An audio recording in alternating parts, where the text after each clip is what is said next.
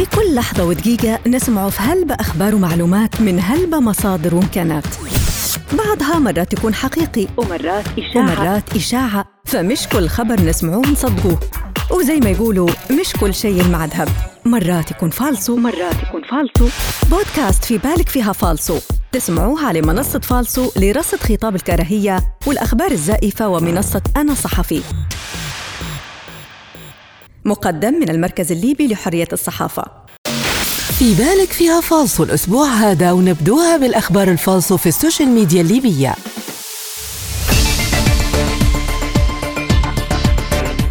وزير الداخلية بشاغة يصرح بقبوله الجلوس مع حفتر. هل وصلت طائرة البراق إلى أذربيجان وعلى متنها سوريين للقتال هناك؟ وزارة الداخلية فعلت بعض القوانين القديمة التي تعنى بضبط المساحات العامة. تفعيل قوانين جديدة لتقنين قيادة النساء في ليبيا. هل فعلا تعرض الممثل خالد كافو للاختطاف؟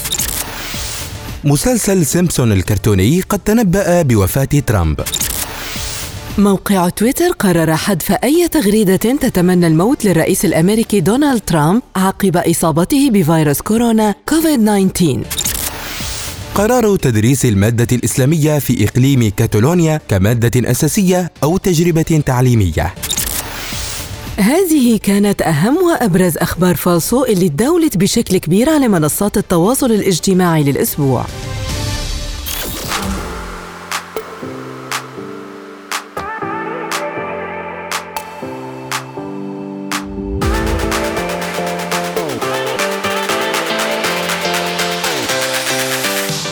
أهلا بكم في بودكاست في بالك فيها فالصو اللي يجيكم من منصة فالصو لرصد خطاب الكراهية والأخبار الزائفة. أنا سارة سويسي. وأنا محمد الطبال. وفي الفقرة الأخيرة حنتعرف على إحصائيات العداد الرقمي بموقع فالسو دوت ال واي لثلاث وسائل إعلامية وهي قناة الجماهيرية وقناة التناصح وصحيفة المرصد. وحنتعرفوا على نوع الإخلالات المهنية والأخطاء اللي ارتكبتها كل وسيلة إعلامية وعدد تكرارات خطاب الكراهية والأخبار الزائفة بكل وسيلة إعلامية. ومن العناوين إلى التفاصيل والبداية مع الأخبار المحلية. وزير الداخلية بشاغة يصرح بقبوله الجلوس مع حفتر حيث نشر حساب على موقع تويتر يدعى عاجل أرض الشريف. ادعاء مفاده أن وزير الداخلية بحكومة الوفاق الوطني فتحي بشاغة قد صرح بأن طرابلس غير آمنة بسبب الميليشيات وأنه مستعد للجلوس مع حفتر وعقيلة دون ذكر مصدر التصريح. ومن خلال تحقق منصة فالسو والبحث تبين أن هذه التصريحات أخذت من المقابلة التي أجراها الوزير عبر قناة فبراير ببرنامج استوديوكم.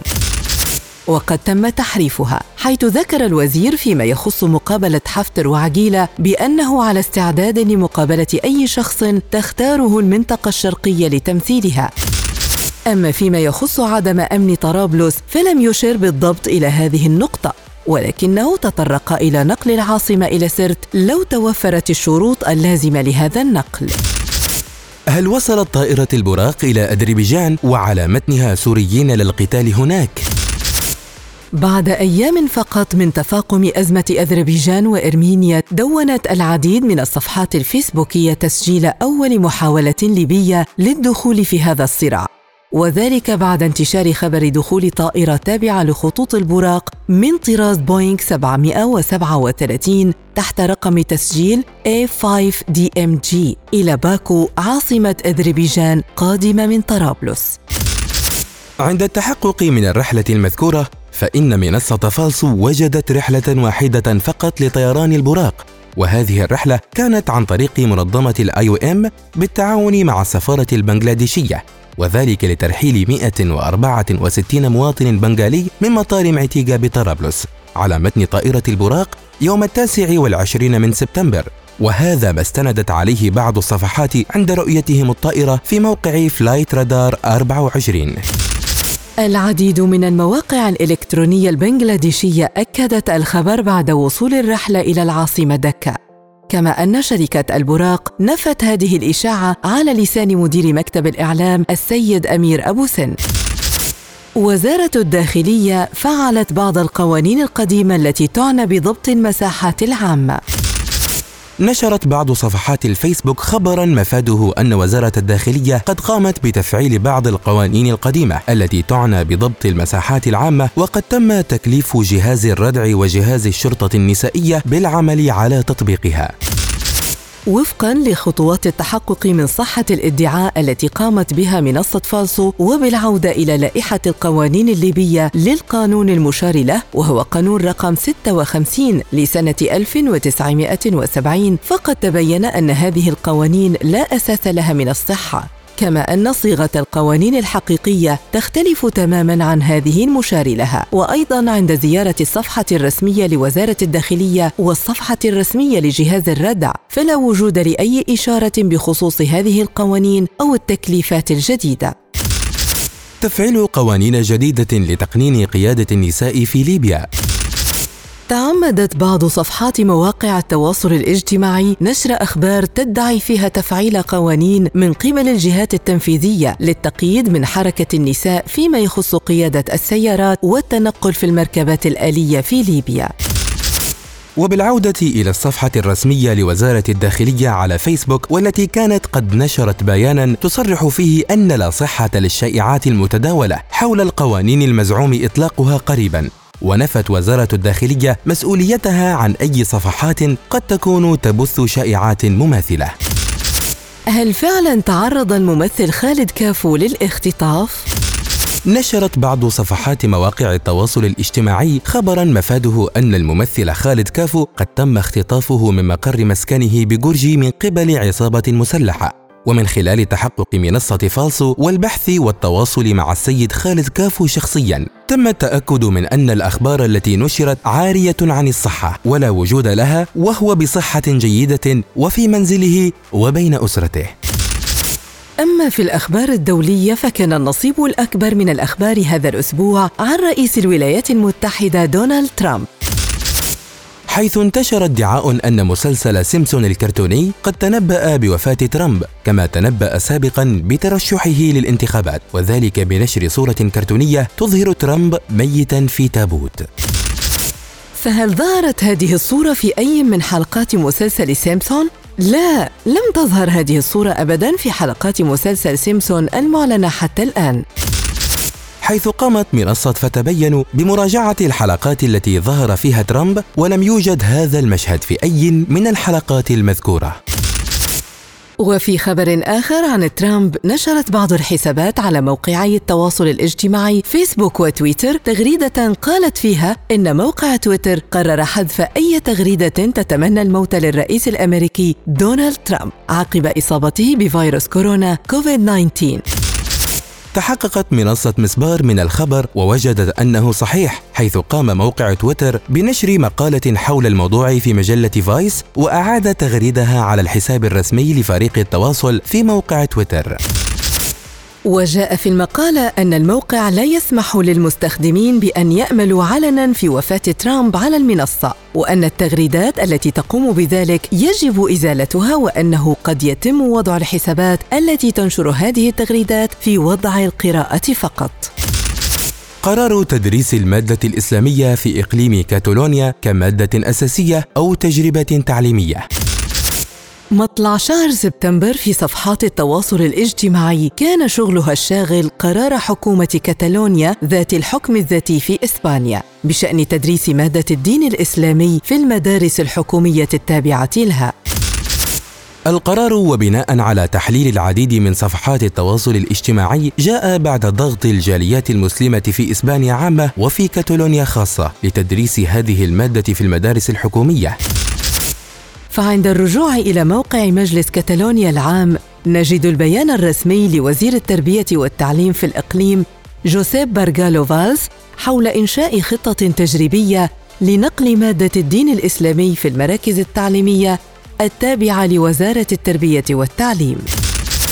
حيث ذكر الوزير في بيانه أن هذا القرار هو في قيد التجربة في أربع مناطق تعليمية في كاتالونيا هي اتحاد برشلونة التعليمي وخدمات التعليم الإقليمية في جيرونا وخدمات التعليم الإقليمية في تاراغونا. كما قال البيان أن هذا القرار جاء بناء على اتفاقية التعاون التي أبرمتها الدولة مع اللجنة الإسلامية في إسبانيا. أما في آخر أخبار العداد الرقمي لمنصة فالسو وحسب آخر الإحصائيات للنصف الأول من هذا العام اخترنا ثلاث وسائل إعلامية لهذا الأسبوع.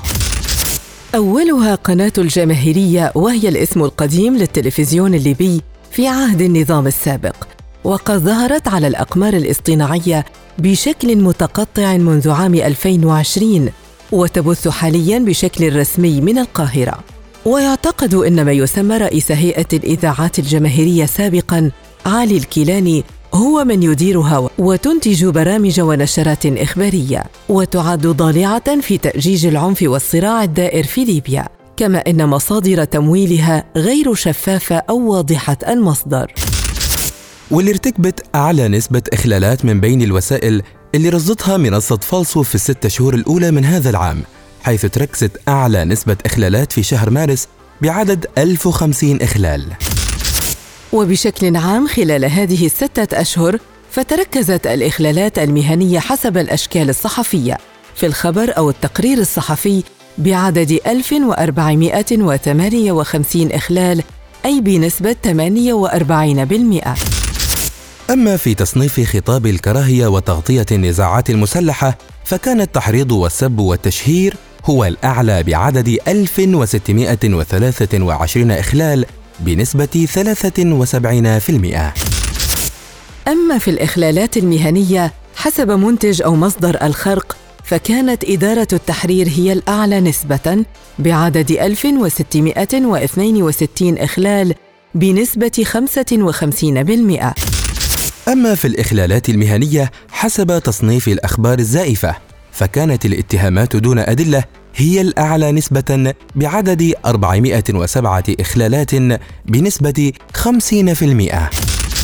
أما في المرتبة الثانية جاءت قناة التناصح كأكثر وسيلة إعلامية هي قناة تلفزيونية وإذاعة مسموعة بدأت بثها في عام 2013 وتقدم نفسها كونها قناة إسلامية ثقافية منوعة وتعرف بأنها مقربة من مفتي الديار الليبي العلامة الصادق الغرياني ويديرها نجيله سهيل الغرياني ومقرها الرئيسي في بلدية تاجورا شرقي طرابلس ولديها استوديو بث من إسطنبول. تعد القناة ضالعة في العديد من الإخلالات المهنية وفقا للرصد بالمركز الليبي لحرية الصحافة حيث ارتكبت إخلالات خلال النصف الأول من هذا العام رصدتها منصة فالسو بعدد 2632 إخلال وتركز أكبر عدد إخلالات في شهر أبريل ب 677 إخلال وبشكل عام خلال الستة أشهر هذه تركزت الإخلالات المهنية حسب الأشكال الصحفية في الخبر أو التقرير الإخباري بعدد 1197 أي بنسبة 45%. أما في تصنيف خطاب الكراهية وتغطية النزاعات المسلحة فكان التحريض والسب والتشهير هو الأعلى بعدد 1749 إخلال بنسبة 76%. أما في الإخلالات المهنية حسب منتج أو مصدر الخرق فتصدرت إدارة التحرير الأعلى نسبة بعدد 1496 إخلال أي بنسبة 57%. أما في الإخلالات المهنية حسب تصنيف الأخبار الزائفة فكانت الاتهامات دون أدلة هي الأعلى بعدد 202 إخلال وبنسبة 59%. أما في المرتبة الثالثة فجاءت صحيفة المرصد وهي موقع إلكتروني يقدم خدمة إخبارية وتم إنشاؤه في فبراير عام 2016 وتبث من عمان ويملكها أخو السياسي الليبي العارف النايض مالك قناة ليبيا روحها الوطن. ويديرها صحفيون متعددو الجنسيات وتعرف بإنجازها وتضليلها وتحريفها للأخبار والمعلومات.